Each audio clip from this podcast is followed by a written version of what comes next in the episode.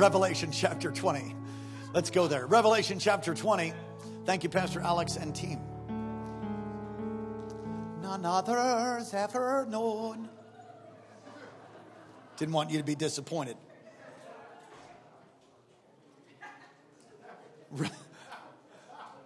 Hallelujah.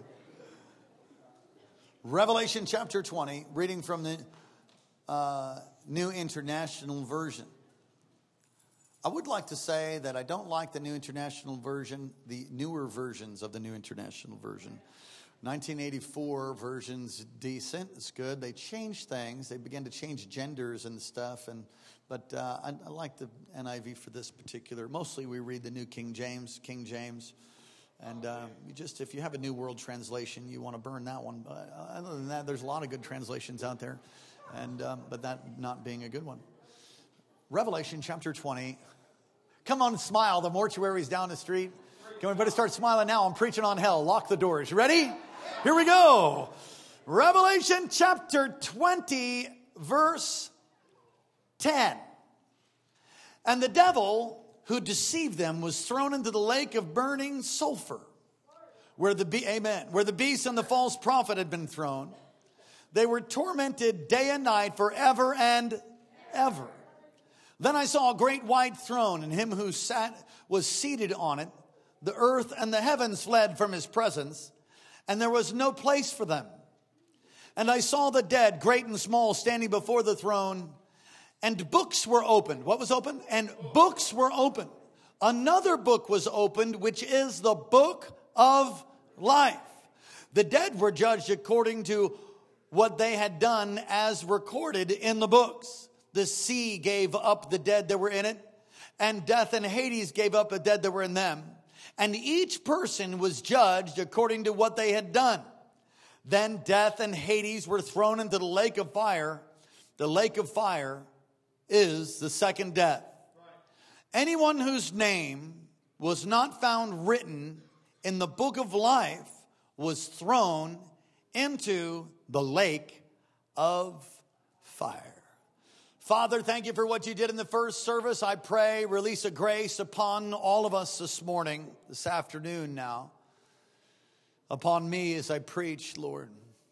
I pray that you'd give us living understanding that you would illuminate our hearts, you would expand our capacity to love you, you would expand our capacity to understand revelatory truth that's here in the book of Revelation to affect our lives, bring revelation that causes a revolution that's worked out in our day to day life, in our families, in our community. God, even in our nation, come and do what you want to do, do what you love to do, do all that you will do, God, today. We'll give you the praise in Jesus' name.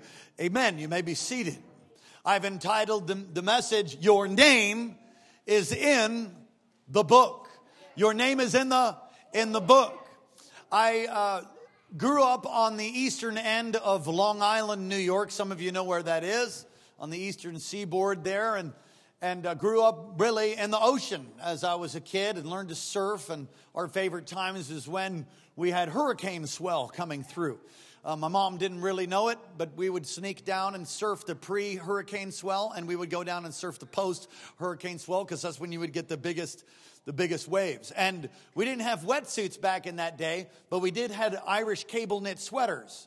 And so we would wear wool sweaters in the ocean. Bad idea. Say bad idea to wear a cable knit sweater in the ocean when the water is very cold.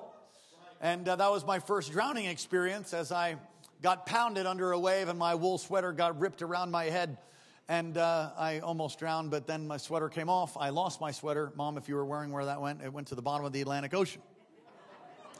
And so I learned, I learned at that time, you know, you, you got to respect the sea, respect the ocean. You, you, don't ever turn your back on the ocean. And, and uh, some of you know what I'm talking about. I lived in Hawaii after that for about 14 years. And there's a beach called Big Beach in Maui you can go on YouTube and look up uh, you know, surf break at Big Beach, Maui, and you can see these waves are so powerful. And the way that they come in, it's like you could be just playing on the sand and it could come up and hit you in the head when you weren't looking and just wreck your whole world. There have been people that have died there, many, many broken collarbones, and, and some of you know what I'm talking about the ocean waves like that. Now, when we go from time to time, rarely when I go to the beach now, uh, I warn people if I'm at that beach. Sometimes I'll bring folks from the church there if we're there for a conference. That's where our church was planted from. And we'll take them down there to see the power of the waves, but we warn them, look, don't, don't turn your back, ever. Don't ever turn your back. And invariably, over the years, we've seen people come from distant, far away nations and countries, and they don't know anything about the Pacific Ocean. They don't know anything about the Hawaiian Islands, and they don't know that there's no continental shelf. They, they don't know that the waves move much faster there, and they can go from one foot to five foot in 30 seconds. And so we have seen many people with their backs turned to the ocean get absolutely creamed. And so, as I've sat on the beach before, I've run down to folks, and I remember a, a, a German family specifically, and I remember their, the, the, guy's bathing suit needed to be altered, or maybe it was altered too much. I'm not sure. But anyway, he ran down, and, and some of you might get that on the way home. So I ran down and, and told him, um, bro, listen, watch the ocean because you and your wife are going to get hurt. No, no, no, you know. And he just didn't listen. And he turned his back, and, and I just watched him almost, break, you know, I didn't break anything, but he came limping and bleeding off the beach as it hit him in the head first. And, and his suit, anyway, it was bad. Come on, it was bad and defiling, ugly, terrible. It was horrible. If you knew somebody was going to get hurt, you, wouldn't you do something about it? If you knew that somebody was headed for destruction, wouldn't you stop them and say, hey, wait a minute, slow down? Wouldn't you put your seatbelt, do something careful? If there was a fire, I'm in your notes now, if there was a fire in your neighbor's, your neighbor's house or trailer or wouldn't you, wouldn't you do something? Wouldn't you call 911? How many of you would call 911? Great, all five of you. How many of you not going to raise your hand no matter what I say today? All right, good. You know you would. You'd call 911. You'd get on the phone. You'd call, there's a fire, in my next door neighbor. And you'd probably be doing that while you're in a dead sprint to get to the neighbor's house to see if you could get in, to make sure that there's nobody else in there. Did they get the babies out? Are they home? Hey, hey. I mean, you would scream and shout, wouldn't you? Wouldn't you? I mean, what, what kind of a person would let somebody just burn? What motivates us as believers, as Christians? What motivates us to reach out to people? Why? Why on earth did we do a pumpkin patch event? Over 2,500 people came, 100 plus people served in it, and we could have used more. We, we, we, it took us thousands of dollars to do it. We, we brought in about 1,800 pounds of candy. We labored and worked. We did this thing called a glow show. We spent money to rent the facility, and thousands of people came so that we could tell them about the love of God. Now, why would we do that? Why would we labor and pray and plant churches like we do? Why would we raise up leaders and, and, and do small groups and, and, and have church as much as we have church? Why, why would we do that?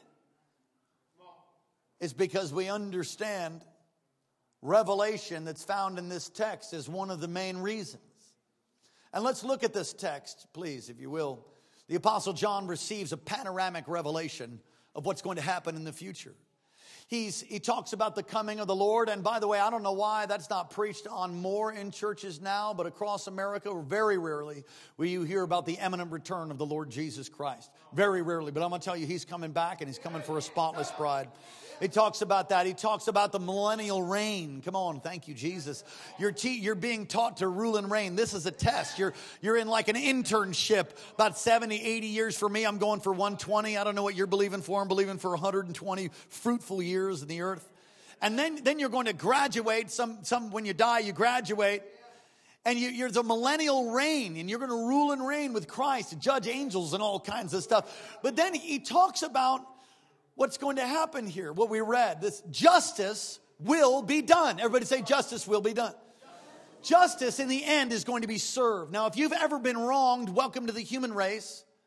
The good news is that justice will be served on your accusers, on those who did you wrong, the wrongdoer.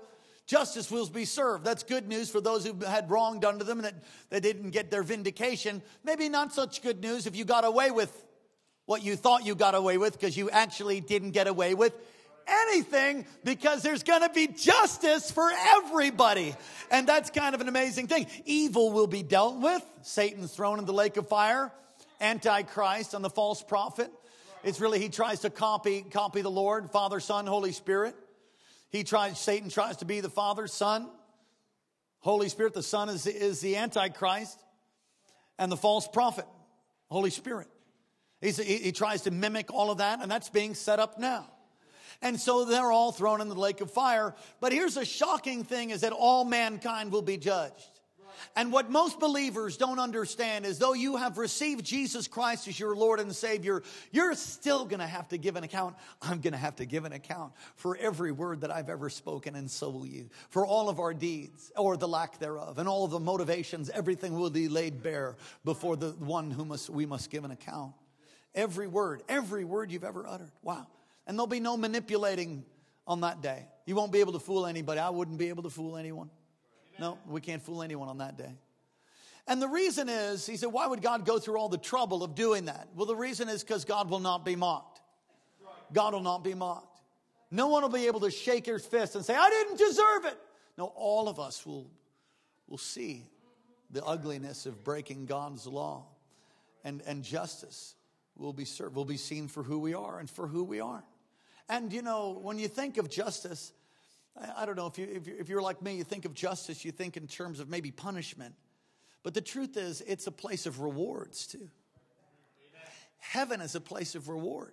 The judgment seat is not just a place where you have to stand to give an account. You say, What about the blood of Jesus? I'm going to get there. Don't get ahead of me.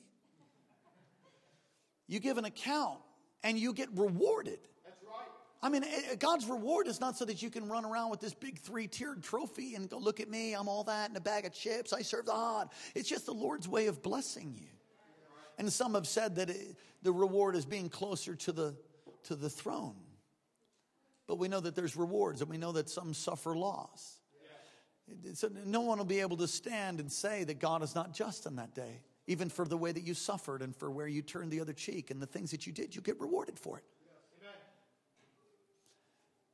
The book of life, then the book of life is open. Now, this is amazing. Your name is written in the book of life. Your name is written in the book of life. The thing is, you, you, have got to, you've got to take certain actions to keep it there. And, and the main one being receiving Jesus as your Lord and Savior. Your name is in it before the beginnings of the foundations of the world. You know, we've had evangelists that have come, I mean, even here, well meaning, and I think I've done it myself. But the truth is, when you receive Jesus, your name doesn't get written in the book. Have you ever heard that before?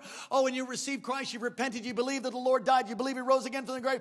Oh, God, come into my heart, be my Lord and Savior. And then it's like an angel comes and writes your name. Not true. Because your name's already in it. The only thing is, in the end, if you didn't receive Jesus as your Lord and Savior, your name's deleted. Modern version blotted out, as it says. Come on, somebody say, Oh Lord. All right, this text we see two glaring truths, two glaring truths. The lake of fire. Look at your neighbor and say, Oh, I'm so glad I came to church. Come on, tell him. So glad, isn't this great? He's talking, Pastor's preaching about hell today.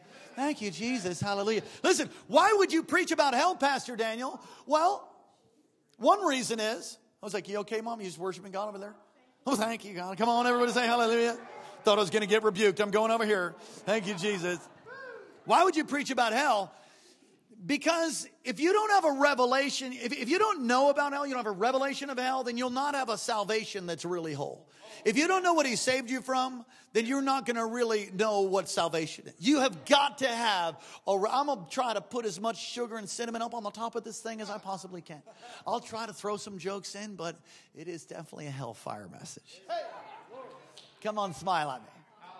Somebody, so I was inviting somebody to church. I think it was at the gym, and uh, I was inviting them. And I don't tell them, "Oh, I'm the pastor." I don't do that until they ask me, like, "What do you do?" I'm go, oh, "I'm the pastor."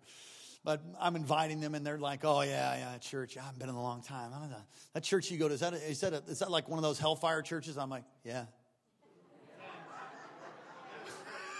and they, they, they're, they're like, "What? You don't seem like kind of a hellfire guy." Oh no, I'm a hellfire guy because it's in I'm a scripture guy. Anybody else?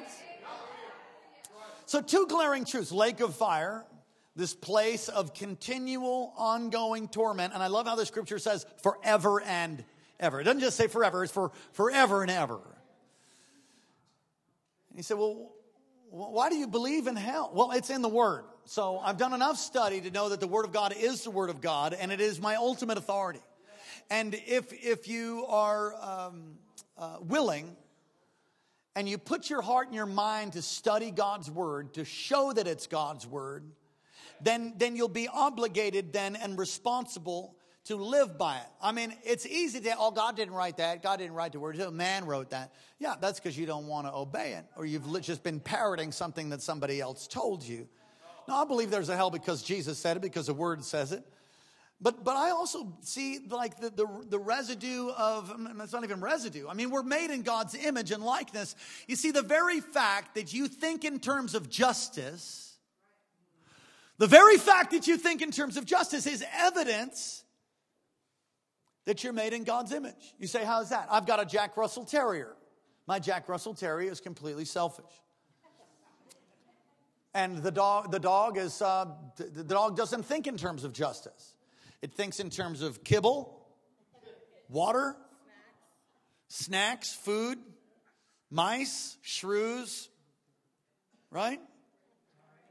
It, it thinks in terms of going to the bathroom. You know what my Jack Russell Terrier did? He's a highly intelligent dog. I, I, it speaks English mostly. My Jack Russell Terrier wanted to go to the bathroom. My wife told me the dog needs to go out. Dog needs to go out. I don't know what Daniel was doing. My son, my daughter's in college. I'm like, yeah, yeah, yeah, yeah, yeah, yeah, yeah. Yeah, yeah. She goes, the dog really needs to go out. I'm like, yeah, yeah, yeah, yeah. And so finally, I finished doing what I was doing. I go to take the dog out, and the dog is sitting by the front door with my shoes and a big dump right in the middle of my shoe. now, don't tell me that dog doesn't know what's up. The dog knows straight what's going on. And I looked at the dog, and the dog's all. But dogs don't think in terms of beauty. Dogs don't think in terms of justice. Well, maybe in that case it did. I don't know. It could have been guided by an angel to rebuke me for not listening to my wife. Come on, somebody say hallelujah. We think in terms of beauty as in evidence by the selfies that you took this week. You looked in the mirror, most of you this morning. You looked in the mirror. Why? To fix your hair or see if you have any new growth going on or whatever. You looked in the mirror, right? There's a book, and I encourage the people in the first the congregation, the first service, to read it. It's called Mere Christianity, written by C.S. Lewis. It's a rather deep read. I would say it's mandatory reading for everyone in this place. And he said, Well, I have a hard time. Reading. That's okay. Just do what I do. I just read, read it. And then, like, oh, I got a few things out of that. Let me read it again. And I, sometimes I have to read things three times. Oh, because it's kind of deep. And it teaches you to critically think. We've lost critical thinking. People just swallow stuff. They swallow the, they swallow hook, line, sinker, waiters, boat, trailer, truck. They swallow everything. And, and, and say things like, well, you know, as long as you believe, in fact, this is an illustration from the book. As long as you believe, you can believe what you want to believe, I believe what I want to believe, and, and that's good. How many of you heard that before? You can believe what you want to believe. We don't believe that. Let me tell you how you don't believe that. And this is the illustration he gives. We don't believe it's okay for you to believe whatever you want to believe. You know why? Because if you believe something that's going to hurt me, I don't think that's good. Why is that? Because that's the way that we're made. So if I believe that I can boil a cauldron of scalding oil and go and pour it over somebody because that's part of my belief system, do you think they would think that's, that, that, oh yeah, I believe you can do that. I'm all right with that. No, you're not all right with that. Why? Because you'd, you'd get scalded, you'd, you'd get burned. You see, people don't believe as long, you believe whatever you want. No, we don't believe that. You see, we're made in God's image, and this whole this whole our, our whole just, justice system the fact that we have courts the fact that there's judges the fact that every culture in the world every culture what about the undiscovered ones even them all of them every culture every nation every tribe ancient or modern they all have laws and they all have rules for breaking the laws where did that come from it came from heaven it's god's idea to break god's law if you're moving on in your notes to break God's law is death. Romans 6 23. The wages of sin is, but the gift of God is eternal life through Christ Jesus our Lord. Ezekiel 18 in verse 20, the soul that sinneth, I like the King James right there, soul that sinneth shall, shall die. So to break God's law is death, and that's why the lake of fire is called the second death. There is a place called hell. Right. See, I don't like that. I know. I don't like it either. But it's in there. It's in the book. It's true. And, it, and it's a motivator.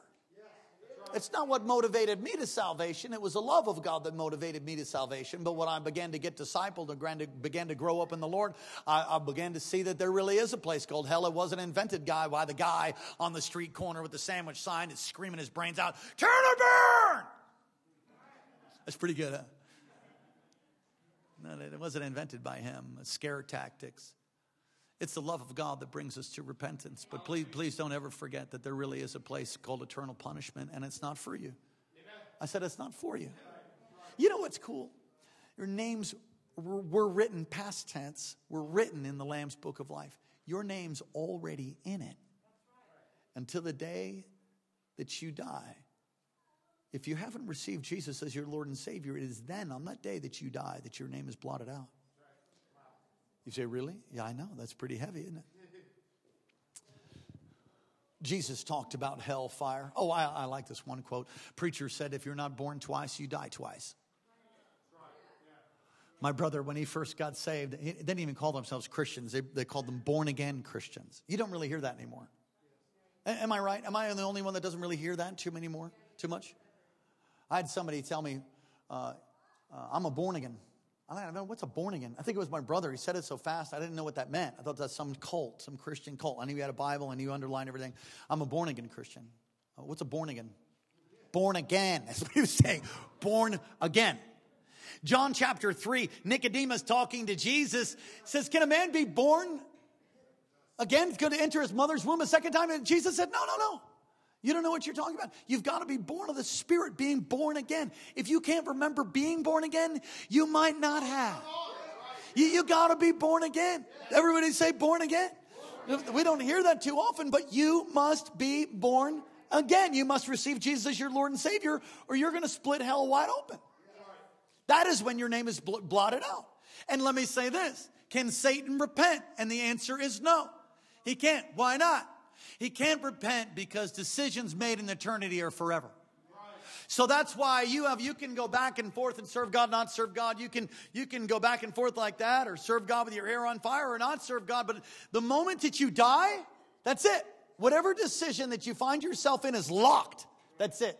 When it's when your time when time time as we know it is end. When your heart beats its last, you breathe your last. Whatever decision your heart is in, and only the Lord really knows. But whenever decision that is, that's it. That's sealed. It's over. Why can't Satan repent? Because he made his decision in eternity. That's it. And a third of innumerable. Wow. Jesus talked about the lake of fire, hell, Matthew 22. And I tell you, anyone who is angry with his brother or sister will be subject to judgment. Again, anyone who says to his sister or brother or sister, Raca is answerable to court. And anyone who says, you fool, be danger of hell fire. Matthew 5 29. If your right eye causes you to stumble, gouge it out and throw it away. It's better for you to lose one part of your body than for your whole body to be thrown into. This is Jesus. Come on, if you have one of those red letter editions, it's in red. Verse 30 of Matthew chapter 5. And if your right hand causes you to stumble, cut it off and throw it away. It's better for you to lose one part of your body than for your whole body to be thrown in hell.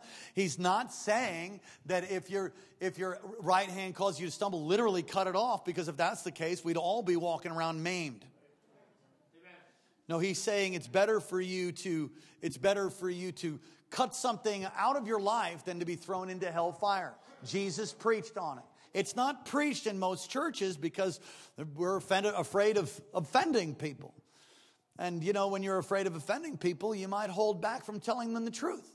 But when you really realize that there's a place called hellfire, it'll push you beyond your own opinion of what somebody thinks about you to tell them the truth. I thank God that people weren't afraid of telling me the truth. I thank God somebody tells me when, when I've got something, some lettuce in my teeth.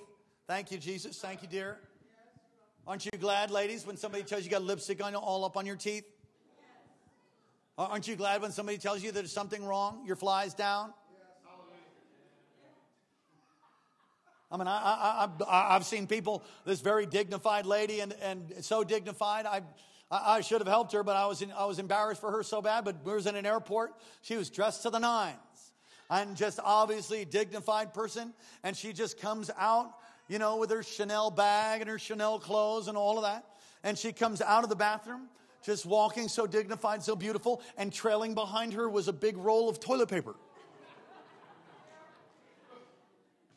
I'm just like, Lord, help her. Somebody, somebody tell her.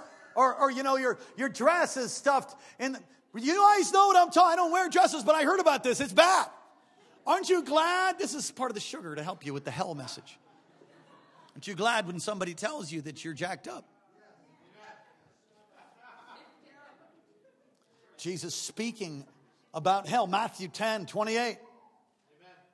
Don't be afraid of those who can kill the body, but cannot kill the soul. Rather, be afraid of the one who can destroy both the soul and the body in hell. He's talking about God. Our biggest problem in the church is that people don't have the fear of the Lord.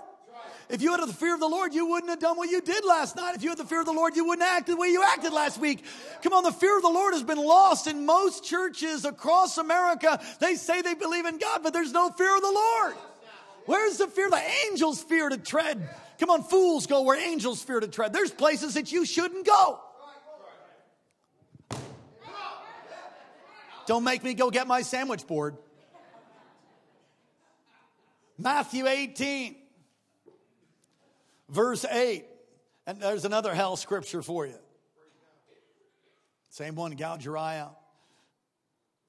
Again, better to be maimed. It's not saying you should maim yourself. Matthew 23, 15. Woe to you, teachers of the listen. Oh, you think I preach hard? Listen to Pastor Jesus here.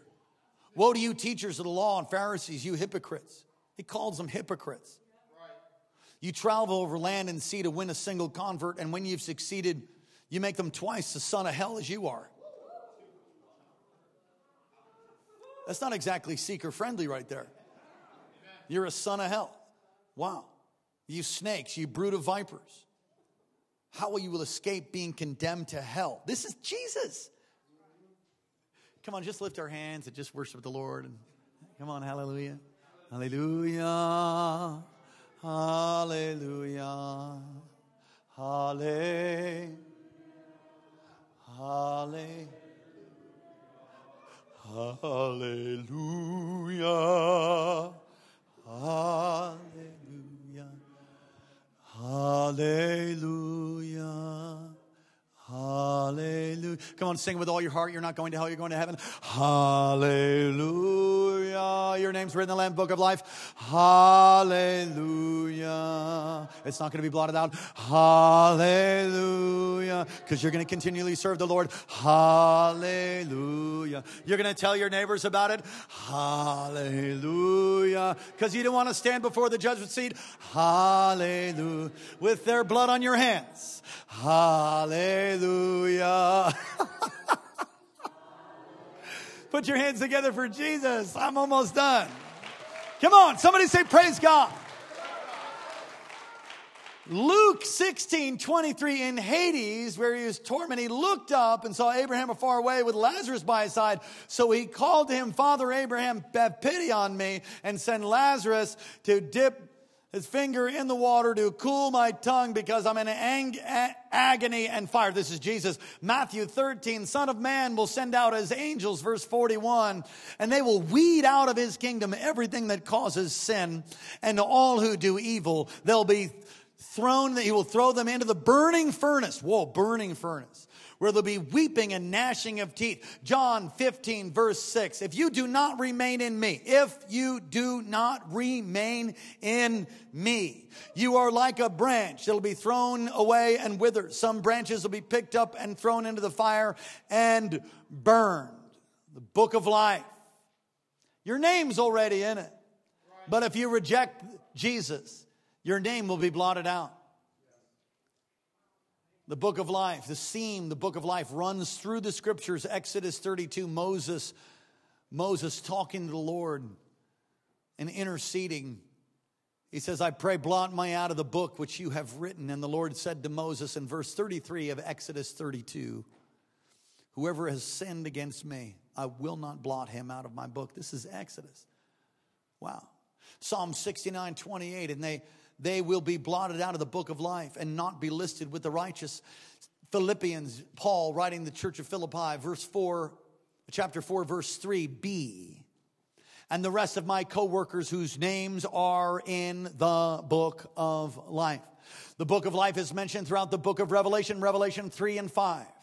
And the one who is victorious will, like them, be dressed in white I will never blot out the name of that person from the book of life, but I will acknowledge that my name, I will acknowledge that name before my Father and his angels. Revelation 13, 8. So you're getting the idea that there's a book, a book of life, and you're getting the idea that there's a place called hell. And if your name's in the book, you get to avoid the second death. Come on, my name's in the book. Somebody say, My name's in the book. Come on, say it again. My name's in the all inhabitants of the earth. This is Revelation 13 8. All the inhabitants of the earth will worship the beast, all whose names have not been written in the Lamb's book of life. The Lamb who's slain from the beginnings of the foundations of the world. Revelation 17 8 again. Revelation 21 7. Book of life again. One's name, right in your notes now, one's name can be blotted out of the book of life. And that is very concerning. Now, this is going to tip over the apple cart for all of you that are aligned more in a Calvinist mindset. What do you mean by that? I had a very good friend who's now graduated on to heaven. His name is Kit, Kit Lauer, Pastor Kit Lauer. Pastor Kit Lauer was aligned more in a Calvinistic view. And we discussed this over and over. Turn to Hebrews chapter 3. Hebrews chapter 3. Okay, this is going to bother some of you. But, but don't get mad at me. If you pastor your own church, you can preach and teach what you want to. This is mine. I'm sticking to this. This is what I believe. And when it's all done, when it's all done, we'll know for sure. But this is what I see in Scripture, and I like what it does for my walk. So, Pastor Kit Lauer, we discuss this once saved, always saved. So, in other words, if you receive Jesus, can you lose your salvation? And his argument to me was, come on, come on, Daniel. And he was older than me, wiser than me, but we didn't agree. He said, Come on, Daniel, what's the sin that causes you to lose your salvation? When you lusted after that girl that was riding by on the bike? When you, when you, when you, what was, was that the sin that, and I said, I don't think it's gray and black and white like that. I think there's a turning. Now look at Hebrews See, because I don't want, I'm not going to get my name blotted out, and you don't want to either. But if you just think you can receive Jesus as your Lord and Savior and do whatever you blessed want to, you are so sadly mistaken. And I, I don't want you to be so sad that when you get there, you find yourself blotted out. When you thought that you could just receive Jesus and cry a little bit and then go fornicate and go live a life of sin and expect yourself to enter into the pearly gates, you're mistaken. Come on, smile at me. I'm trying to smile with as much love as I got for you. I'm just so glad for the truth. That you will know the truth and the truth will set you free. So you can't claim the, the name of Jesus, repent for your sin, and continue in it. That's not real repentance. Thanks, John. uh, Revelation. Hebrews. Wonderful.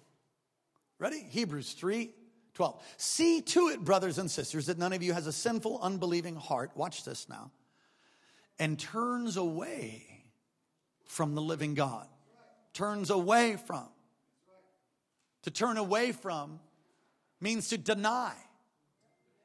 So depart from, another version says. Depart from. Come on, if you departed from your house, you're no longer there. Right? If you depart and you turn from the Lord, guess what happens? But encourage one another daily, as long as it's called today, so that none of you is hardened by sin's deceitfulness. And sin will harden your heart.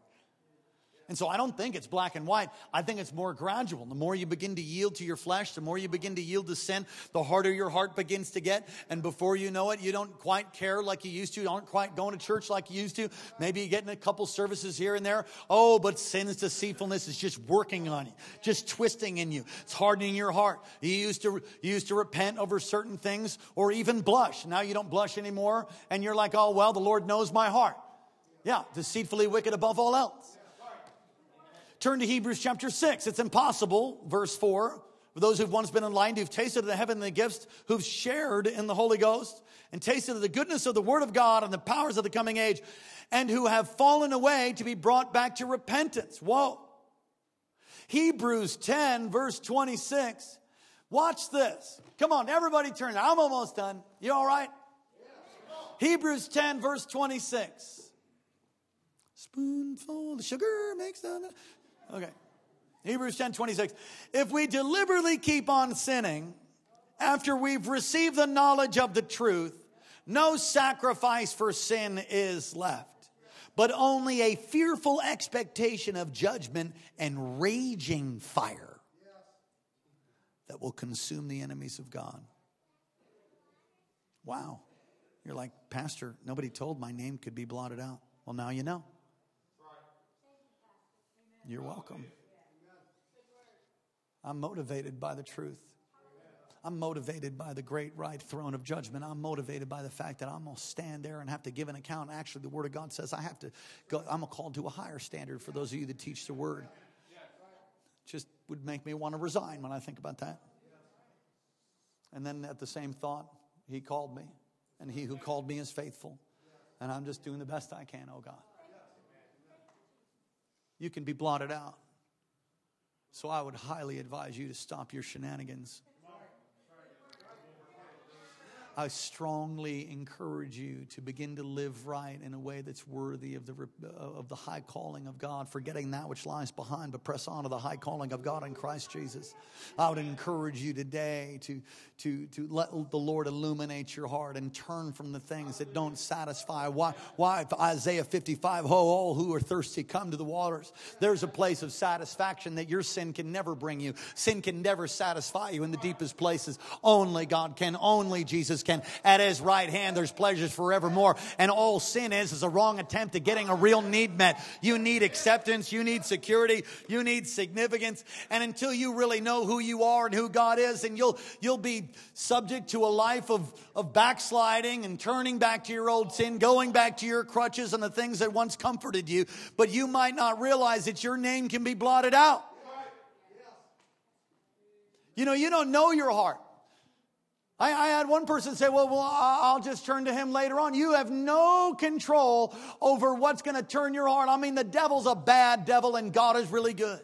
And, and sometimes the human heart, you know, you think you could be at a certain place, but then you could be harder and the, and the enemy can release flaming arrows of demonic pressure and you and you can open the door to, to wickedness and and that can come in and before you know it you can be so angry and so so disillusioned that you're not even serving him or even believing on him and it all started with that sin say what do i do you just live a life of repentance and you ask him to help you Hebrews 10 26, my gosh, only fearful expectation of judgment. How about Colossians 1 and 22?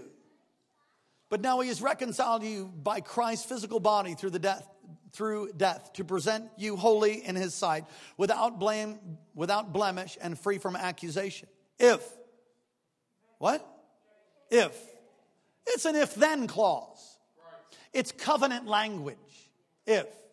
If my people who are called by my name will humble themselves turn from their wicked ways then i'll hear from heaven. It's, it's, a, it's a promise that god gave solomon over Israel that we can claim for our own nation. And it's one of the main intercessory scriptures that we stand on now that God's people would turn.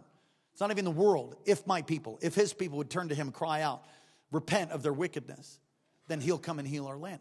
It's a promise. This is if we continue in your faith established firm. Are you all there? Colossians 1 and 23. You all there? If you don't have a Bible, come on, look it up with me. If you continue in your faith, established and firm, and do not move from the hope held out in the gospel. There's a hope held out. Gospel means good news. There's good news for us that we don't have to go to a devil's hell. We can go to a heaven, but we must believe on the Lord Jesus and we must continue why would it say that if there wasn't a, a, a, an emphasis on continued relationship? Listen, salvation's a relationship. So if you prayed a sinner's prayer in 1978, praise God. 1985, hallelujah. 1995, praise the Lord. How about last week? Great. Continue in your faith so that your name is not blotted out. I love how it's already in there, though. It's like a prophetic thing from the Lord. It's like, this is my plan for you. You're all going to make it to heaven. I've got a plan. You're, it's all good. You just got to follow through, receive my son Jesus. I'm believing you. My, your name's already there. Second Peter 3. 2 Peter 3 18, 17, pardon me. Therefore, dear friends, since you have been forewarned, be on your guard so that you'll not be carried away by the error of lawless men and fall from your secure position. But grow in the grace and knowledge of our Lord Jesus Christ. To him be the glory both now and forever. Amen. I believe in eternal security, except you have your, your part in it. All right, God's speaking to us. God's speaking to us today, very simply. Understand why Jesus came. Jesus came to pay the price for you and me. That's why he came. He died on a cross and rose again from the grave for you. You're the object of his affection. You're the, you're the apple of his eye. He came. He wanted the family so bad. Oh, he wanted the family so bad. John 3 16, for God so loved the world that he gave his only begotten Son, that whosoever believe on him would not, would not what? Would not what? There it is again. What do you think perishing is talking about?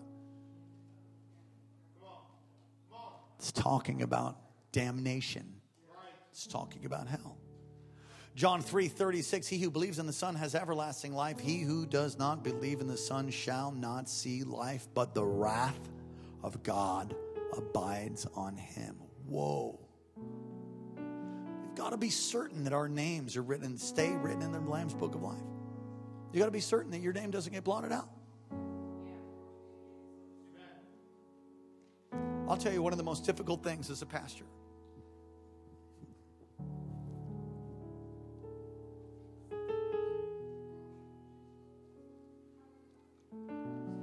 I've seen so many people come to Christ. I have no idea where they are.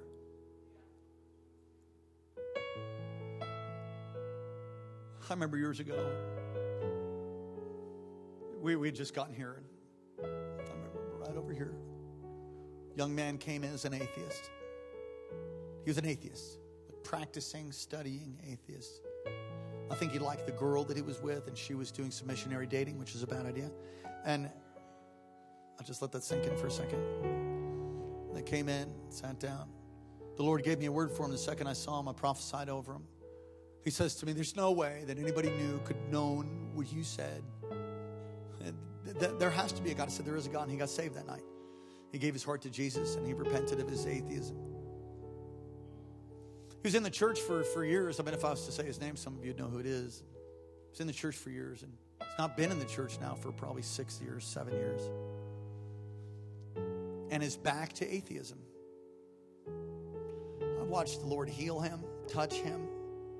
But he got tied, he got offended. Some things didn't happen the way that he thought that the Lord said it should happen. In other words, he had an idea of what God was going to do, and then God didn't do that. And so then he's like, well, then you can't be God. No, no, let's talk about who you think God is. You think God is, you, you think you're God, actually. That's, that's the problem. We've tried to have those discussions, and you know what? I'm, Holy Spirit's brought them to mind today, right now. It's not in the first service now. I'm going to call him. I'm going to reach out to him. I'm going to reach out to him again. He's filled so argumentative.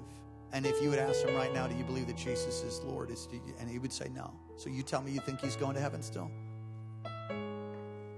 He said, Well, you don't know what happens in the end. No, I certainly don't. But we have the Word of God and we have to judge our own lives. And we can know them by their fruit. And I pray that He comes back to Christ. It's so sad to see so many people turn away from God and go back into the world. There ain't nothing there. I don't need another go around. I hope you don't. I, am settled. His word is forever settled in heaven. I've settled it. He loves me. I'm, I'm on. He's never leave, never, never leave me, never forsake me. He's, he's an ever-present help in time of trouble. He's a comforter, he's a healer, he's a provider, he's a deliverer, he's my friend. Oh, just a closer walk with me. Paul was motivated by the awareness of God's judgment.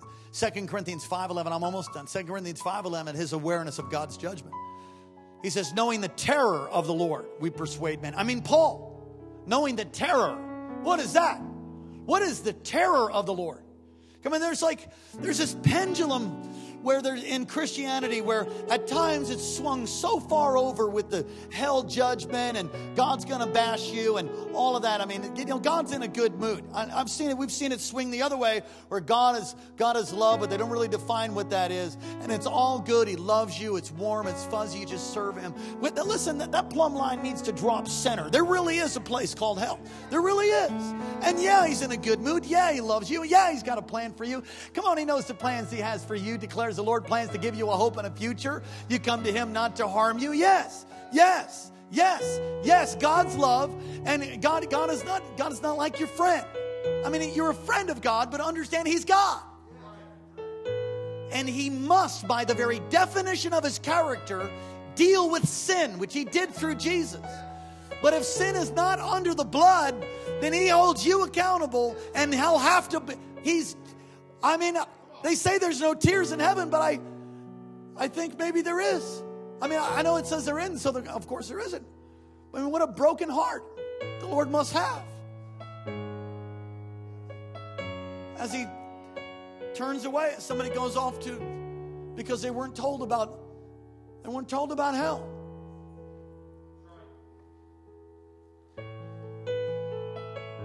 Paul would get he got stoned by a bunch of people that hated him, rocks bouncing off his head, pile of stones on him. And the, the, the, believers, the disciples got around him and they prayed. He got up out of the pile of rocks and goes to the next city to preach the same message. Why would he do that? Because he knew about the terror of the Lord. But it's not just that. It's, it, it's really two things. The terror of the Lord, but it's, it's, it's the love of God too. Second Corinthians 5, verse 14. For the love of Christ compels us. See, there has to be, there has to be judgment if there's real love. There has to be justice. For real love, there has to be justice. Real love doesn't not have justice. It is a part of Come on, love will protect your family, right? Right? Yeah, that's the way it is with the Lord. It wasn't hell that motivated me to come to Christ. I'll just tell you right now. I didn't really believe in it. It wasn't preached all that much. It was the love of God that overwhelmed me. He hunted me down, circumstances, situations, His love, His presence over and over and over. And it was people filled with the love of God that would wrap their arms around me, tell me it's going to be all right, tell me that I can make it, tell me I, you can do it, you can make it, you can do it. God's hands on you. Oh, goodness and mercy going to follow you all the days. You're, don't worry, this too shall pass. You're going to make it over. You're going to make it through. God's going to do it. God's going to do it over and over and over God's love, encountering His love in creation, encountering His love through people, encountering His love through the Word, encountering His love in the cloud of the presence of the Lord that would come upon me in my home. Oh, and He would just touch me and comfort me. In those early days, I would weep and He would hold me like a father. The Lord loves you, He cares for you. He doesn't want you to be blotted out, but you must do your part. God can't do your part. Angels can't even preach the gospel. Only mankind can. Oh. oh, thank you, Jesus. Paul was motivated by God's love. He was motivated by the terror of the Lord, which is also a sign of his love. But we need to be motivated by God's love. Can you say amen? We're going to receive communion. Ushers, would you help us out?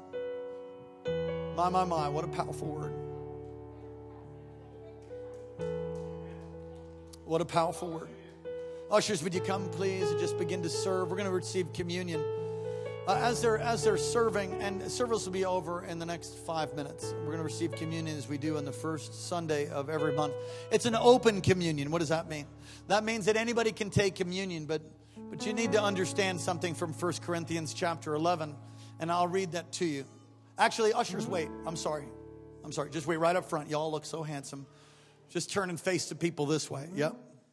Yeah, a little different.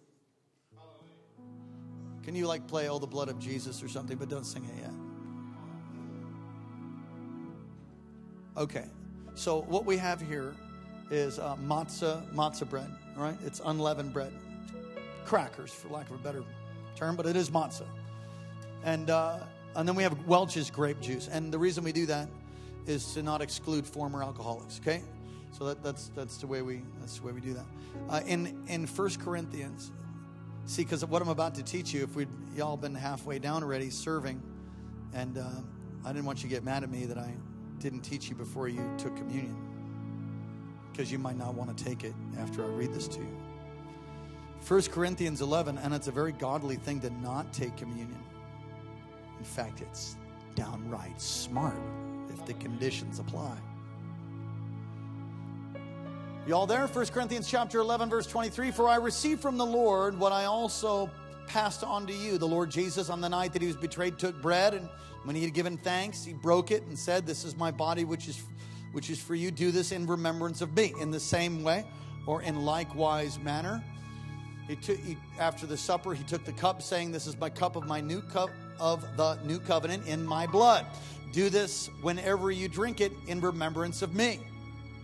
For whenever you eat this bread and drink this cup, you proclaim the Lord's death until he comes.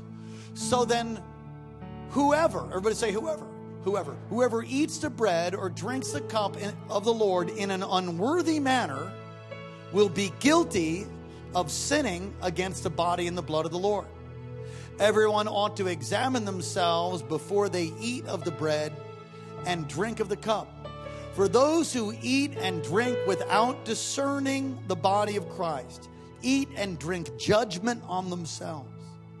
This is why many among you are weak and sick, and a number of you have fallen asleep, which for the New Testament to say to fall asleep is dead. They're dead. So let's just break this down, and then we'll have all of you guys serve this meal that heals and kills. No, we just think it's like a little cracker, a little juice, just pound it, do a little shot, you know. No, you don't want to get all weird about it, but th- this is this is these are just elements that represent, but they're powerful symbols and they do have powerful meaning. We don't believe in transubstantiation where this has now become the, the, the body of Jesus. That's, that, that's another, it's not biblical. Otherwise, you'd be crucifying Jesus every Sunday or every time you took communion. It's not so. But they're powerful symbols. And what the Apostle Paul is saying that when you take communion, do it in a worthy manner. What does that mean? That means you're examining your life. How am I doing? Lord, do I have sin? And he's like, Yes, you do. You were a real jerk to your family this week. Oh, oh, God, forgive me.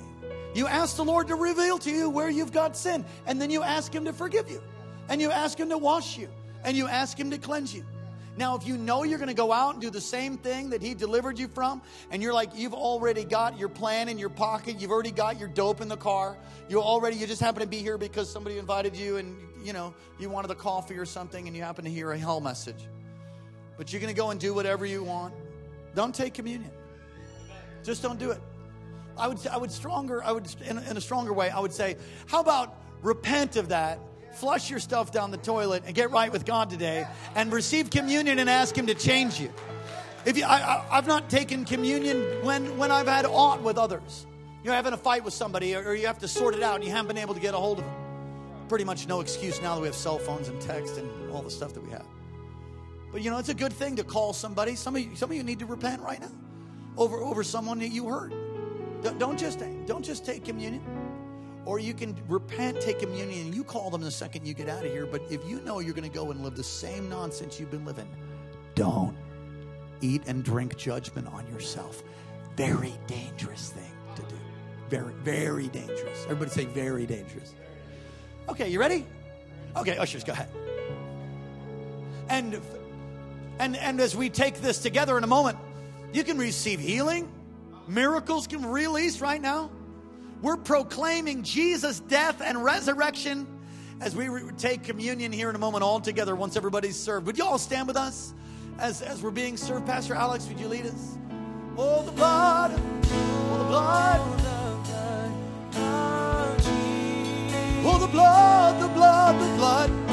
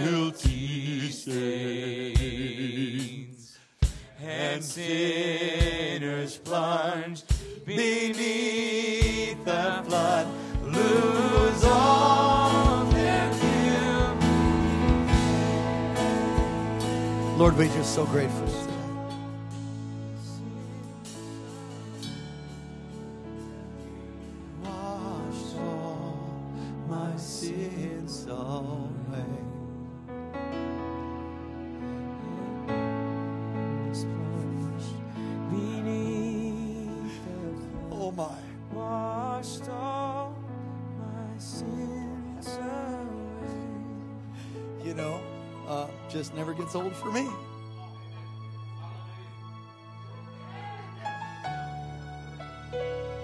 My name's in the book. I'd ask you to clap. That would be really messy on our new carpet and all that. But come on, somebody say hallelujah.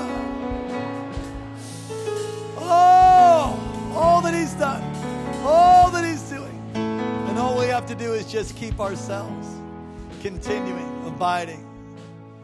That's our job, to keep your heart right. Encourage one another daily. I hope you've been encouraged today. Don't let sin's deceitfulness cause you to turn, get your name blotted out of the book. And if you've never received Jesus, well, for the love of God, I pray you do it right now. Don't you leave this place in the condition that you came in. Because there really is a hell to be shunned and the heaven to be gained. You've been educated now just a little bit. You can go deeper and deeper and study it, but you know the truth now. You'll be held accountable for it. You're like, thanks. Yeah, praise the Lord. Come on, God has a wonderful life for you. I don't want you walking around in deception, some false, sloppy grace message. Not, not good. And there are many that, that believe that once you're saved, you're always saved, and you're certainly entitled to believe that, but I'm just telling you, I don't believe that. I, just don't. Can we still come to church here? Please do. Bring as many people as you want. Come on, let's just let's, come on. Let's just let's pitch our tent on. You start destroying the Godhead, then we have a major problem. But I'm just telling you, I believe more of an Arminian view than a Calvinist view. It's just part of our fundamentals of faith that we believe here. You ought to know what you believe. If you don't know what you believe, then you're going to settle for a lie. Better know the truth. Got to know the truth. Amen. Father, thank you. Come on, let's repent. Lord, forgive us for our wrong thoughts, attitudes, and motives. God, we're asking that you would cleanse us now by your blood. You made a way. You made a way for us to enter into glory. Oh, not by the blood of bulls or goats, not by our own effort. No, no. None of us. None of us are righteous. No, not one. The soul that sinneth shall die. That's us. But Lord, you made a way, and we celebrate. We remember what you have done. Your death, your resurrection, purchased for us redemption. You became a propitiation for our sin. The atonement brings healing, salvation, deliverance, and provision. And we declare it today. Now release your healing power as you wash us and cleanse us. As we eat together, we proclaim, even as the first century church would say, Maranatha, which means even so, come, Lord Jesus. We're proclaiming He's coming back for His church. Come on, somebody say hallelujah. Amen. Let's eat and drink together.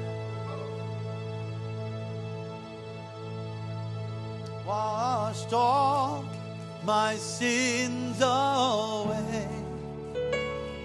Washed all my sins away. And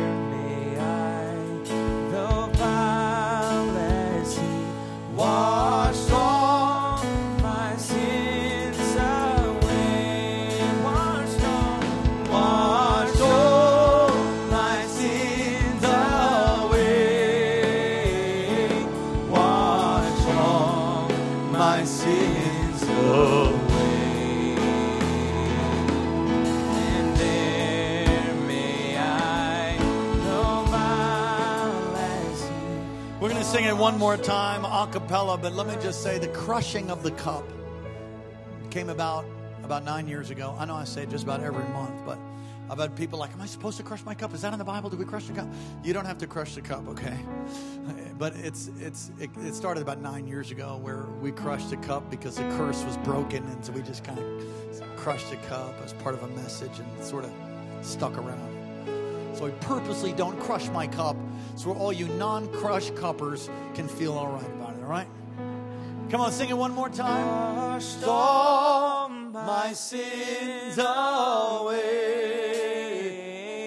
Washed all my sins away. Just your voices. And there may mm. I, though vile as he, washed all my sins away. Come on, sing with us. Just your voices.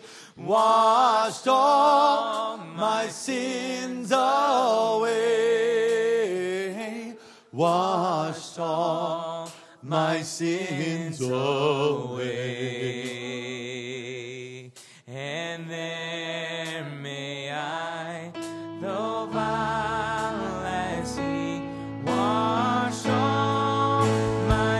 Now you can put your hands together for Jesus. Come on, shout to God. You've been delivered. Hey, your name's in the book. Come on, your name's in the book. Somebody say, Praise God. Now, Lord, bless your people. Cause your face to shine upon us, oh God. Lift up your countenance towards us. Be gracious to us. Keep us and give us peace in Jesus' name. Amen.